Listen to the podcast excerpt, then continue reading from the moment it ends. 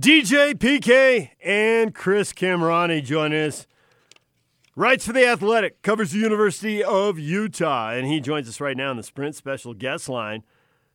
Lease any handset and get an iPad for $99.99. Visit the local Sprint store near you. Chris, good morning. Good morning, guys. How we doing? Oh, we're doing all right. So Kyle Whittingham had his uh, his first weekly press conference, which I think is because of the early Thursday game. That's going to be the last media availability, right? You're not going to talk to him again, are you? Uh, we will not be hearing from anybody at the U until the clock hits zero, probably sometime at 2 a.m. Friday morning. At 2 a.m. Oh man! So, uh, did you pick anything up? Did you find it particularly revealing with the "ready to roll" comment? Uh, I, I kind of thought Moss was going to play, but Covey, I wasn't as sure. He seemed pretty confident. If you take it at face value, do you take it at face value? Um, I think so. I, I was able to talk to Britain last week and kind of get a sense on where he was physically. And Britain's always an honest guy, and I'm, I don't know if the, the coaching staff necessarily loves that, but he said he had been dealing with some residual pain in his knee, but it, it had gone away. And I just think that's a byproduct of having a, you know, major surgery on a major part of your body. And, and Britain's a guy that's hasn't rushed back, but he's been eager to get back and he's pushed the limits. And that's just kind of a, a byproduct of, of what he has going on in him in, in terms of his rehab. So I, I would guess if I was, uh, if I was a fly on the wall, which I'm not, I would guess he's on a pitch count Thursday in Provo. That would be my guess. So what's this deal about nude water skiing? You can't bury the lead, PK. You taught me that. um, so I did a I did a story on the Athletic that just went up this morning about uh, kind of an oral history on Kyle Whittingham's playing days at BYU uh, in honor of this rivalry game. It's the hundredth rivalry game in the history of Utah BYU, and I personally had never heard stories of what Kyle was like as a player. I'd heard some secondhand stories, so I wanted to kind of go to the source and just uh, reach out to a bunch of guys from the glory days. And luckily, a lot of the guys got back to me, and um, I was able to talk to Jim McMahon for a few minutes. And I'd heard that if you get Jim on the phone, you'll get some good stories. And uh, Jim, bless his heart, he delivered and uh, was telling me stories of how Kyle used to take Fred's boat out on Utah Lake and Jim would just be in the sunglasses, water skiing, and Kyle would purposely veer the boat towards everyone else. And as Jim says, quoted, we just give him a wave. Give him a wave. Now that could be taken multiple ways. Could it? That's the point. Yes. Isn't and that you the intended point? it to be taken multiple ways. Well, Jim said it. I was just quoting him directly. You know, I'm just doing my journalistic integrity. Duties. I know you are. I understand. I understand. You're you're just the writer of the piece, so to speak. Yep. I, I'm just here so I don't get fired. That's what I say every day I show up. So Weissingham in the story says everybody's got a Kyle Whittingham story. One of your favorites is Um, as as good as the Kyle driving uh, Jim McMahon nude around Utah Lake is good. I think Vai's story about almost missing the Holiday Bowl in 1980, which turned out to be one of the kind of premier wins in program history, was really was really hilarious because Vai was saying that back in the day you could choose not to take the team charter and you could get a, a stipend in order to get some money for for gas money, for food money, if you could catch a ride down to the bowl game. And Vai basically struck out. It was his freshman year, and he didn't have a lot of clout within the team, and he basically almost got left outside the Smith Field house. And he was waiting there. Everybody had left. The plane had taken off, and here comes Kyle and Tom Holmoe ready to uh, drive Tom's old Dodge. I think I think I said it was a Charger, I'm not mistaken, but I'll have to go back through my notes. They're ready to drive down to uh, to San Diego, and Kyle and Tom are like, "What are you doing here, man?" And Vai said, "I don't have a ride. I'm kind of screwed." And they said, "Ah, hop in with us." And they were seniors or they were juniors at the time. Um, but it was hilarious to, to to think that one of the most important kind of historic games in BYU history, a game that Vai ended up running a punt back for a touchdown in, almost didn't happen because he didn't even have a ride to uh, the Holiday Bowl. What I find interesting, Chris, is Kyle has a very complicated relationship now with BYU, but yet he has a very intense relationship with many of his former teammates who are very loyal to him and have stuck by him and he them. But yet the school, with the nature of the rivalry, is sort of fractured to an extent. Have you been able to find that out? Well, I, I think to your point, what people were willing to kind of talk about was just their personal one-on-one history with Kyle, and I think that goes to show. I mean, if Jim McMahon will just get back to a random no-name reporter within like a few hours after sending out an email, I think that goes to show that you know that the impact that Kyle had on not only the program and the school, but his teammates. It, it, it went pretty far, and, and this this was kind of a theme that kind of continued throughout my week. Last week was just, you know, for no pun intended, throwing hail marys and and you know people getting back. Um, in terms of his relationship with the school, nobody really got into that. I just, I don't know. I mean, it's it's tough. You go back to when you know Kyle was picking and choosing between Utah and BYU back in the day. He chose Utah. I know you know fans and some people were upset about that, but it was fascinating to just hear who Kyle was before the headset. And like I said, I'd heard stories of um, how intense he was and how kind of no nonsense he was. So in a sense, he's still that guy today. But just hearing stories of how he was kind of uh, one of Fred's uh, tentacles out on the field and just carrying out these these these uh, not hits. I'm not saying Kyle was an assassin on the field, but just hearing some guys kind of describe the way Kyle was an extension of Fred on the field was also cool too. Chris Kamrani joining us, Utah Utes writer for The Athletic. So you get all these quotes, and you are a deep thinker, and I don't say that to, to make fun or all that, but I, no, and I knew you'd do that. I knew you'd laugh right away, but I'm serious. Like you think, and you think, what does that mean? And you think, what does that mean? And you think, well, what do I need to ask? Or what's the next story I can write off of this? So you hear these stories about Kyle back in the day, but it informs you what he's like as a coach. What do you think you know about him as a coach now because you heard all these stories from back in the day? So that's a great question. I've basically learned that Kyle is a slightly less intense version of Fred.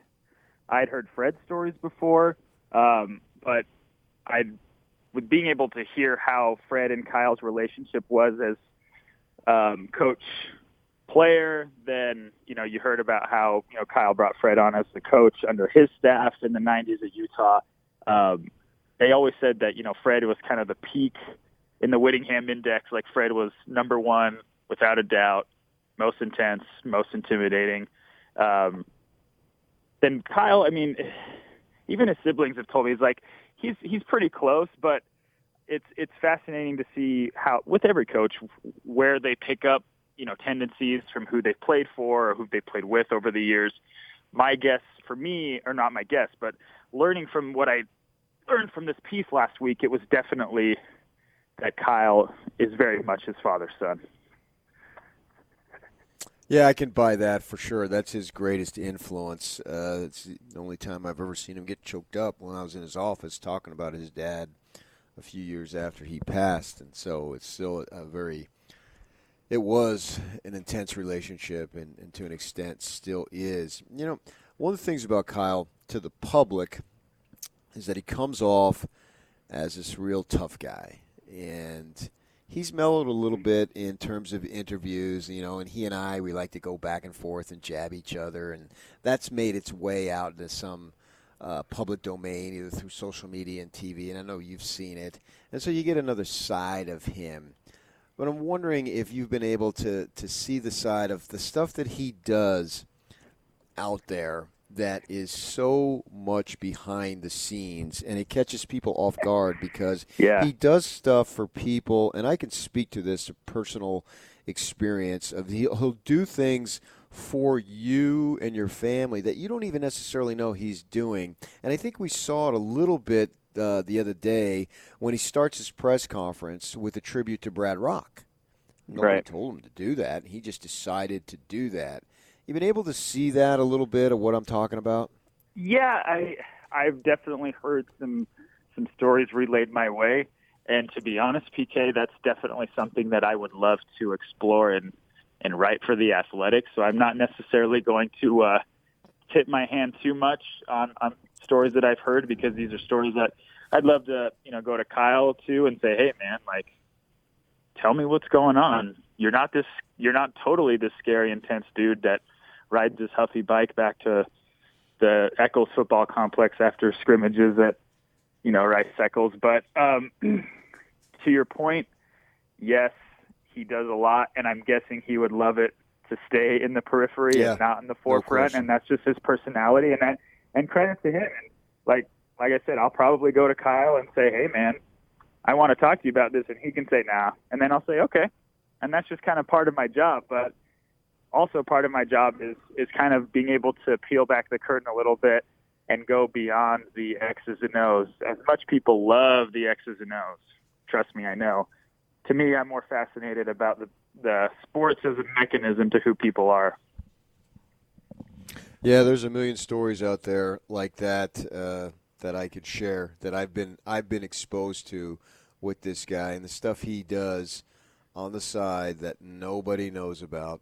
And what's ironic is that when I was a freshman in high school, I owned a Huffy bicycle. I mean, that's incredible. I think I I think I had a Huffy when I was a kid too. I think it was a little earlier than high school.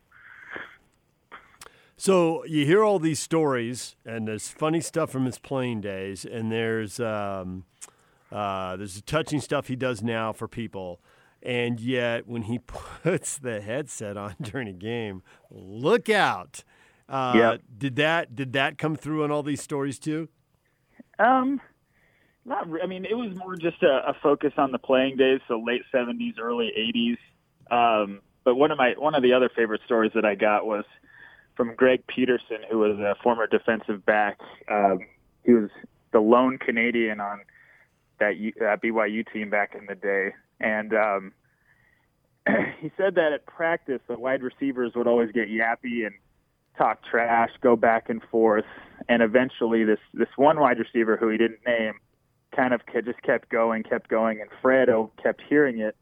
So eventually, Greg said that he saw Fred just kind of nod at Kyle during practice, and back then, practice was like a game. Like it was full on, full pads, knock the other guy out. So Fred looks at Kyle, Greg says, and the ball's hiked, and this dude's coming across the middle on a crossing route and he said just Kyle just levels him to the point where he decleats him basically, and he's his feet leave the ground, and he comes down on his back and gets the wind knocked out of him. And Greg Peterson looks over at Fred, and Fred just has this giant grin on his face. So it it's not necessarily a headset story, but I could definitely see Kyle enjoying something along those lines now as a head coach. Hmm, you want headset stories? You need to tro- talk to Troy Taylor. He can give you a few. Where is Troy these days? Is he in Sacramento? I love Sacramento. Sac State, yeah, they got the Devils in week two. Oh, do they? Okay. Yeah, I'm, I'm guessing Herm's not going to Sacramento. no, we're coming after you, Troy. Hey, Troy would never tell you those stories, but I heard them during the two years that uh, he was coaching under Kyle. That's for sure. Chris Kamrani joined us here, Utah Utes writer for the Athletic. Uh, do you have any uh, little bits of wisdom to pass along to Ute fans? Uh, you said you know they love the X's and O's. Anything you can tell them about the rivalry game Thursday night? What are you What are you watching for? The specific players, matchups, situations that intrigue you.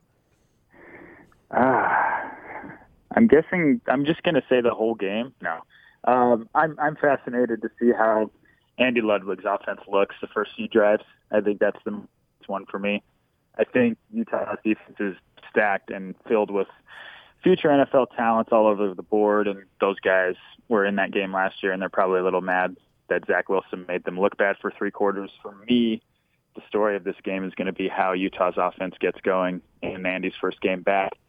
Kyle said yesterday they're they're a run first team, and they have a they have a lot of good options at running back. I mean, even behind Zach, Devonta'e Henry-Cole, Jor- Jordan Wilmore, even Devin Brumfield. These are all dudes who are kind of from the same mold, small, stout, strong, fast. Um, so I'm fascinated to see if Andy comes out and, and tries to push around that BYU defensive line, or does he mix it up and get Tyler comfortable with a few throws? Uh, we'll see. I, I also think it's going to be huge if if Britain isn't 100% and, and can't, you know, play the entire game to his full 100% capabilities, uh, who steps up on the on the outside because they're going to need some wide receivers to make some big plays to open it up for the running game. I just found it fascinating that Lee Corso and Chris Kamrani, two leading experts in college football, both picked the Utes to go to the playoff. Oh, did they? Yeah, yeah, yeah, yeah. Oh, yeah. They're. Uh, I've heard that they know their stuff. No, they I'm gonna do. have to go on the. I'm gonna have to go on the athletic somewhere and see where Chris wrote about that. that that's probably a pretty read story. Well, I don't know if he actually wrote it. He just told me Oh, one okay. day while we were killing Oh, okay. time. Yeah, Yeah, I thought maybe that was that was that on the record or off the record. I don't remember. uh, somewhere in between. That's where I live my okay, in life. between. Yeah, yeah. The gray zone. That's a funny line, and yet it's true. Few people can master it the way PK has. I'll say that. There it is. All right, Chris, we appreciate a few minutes as always, and you can uh, check out your story on The Athletic for all the stories about uh, Kyle from back in the day, guys who knew him in the 70s. Thanks for having me on, guys. All I right. appreciate it.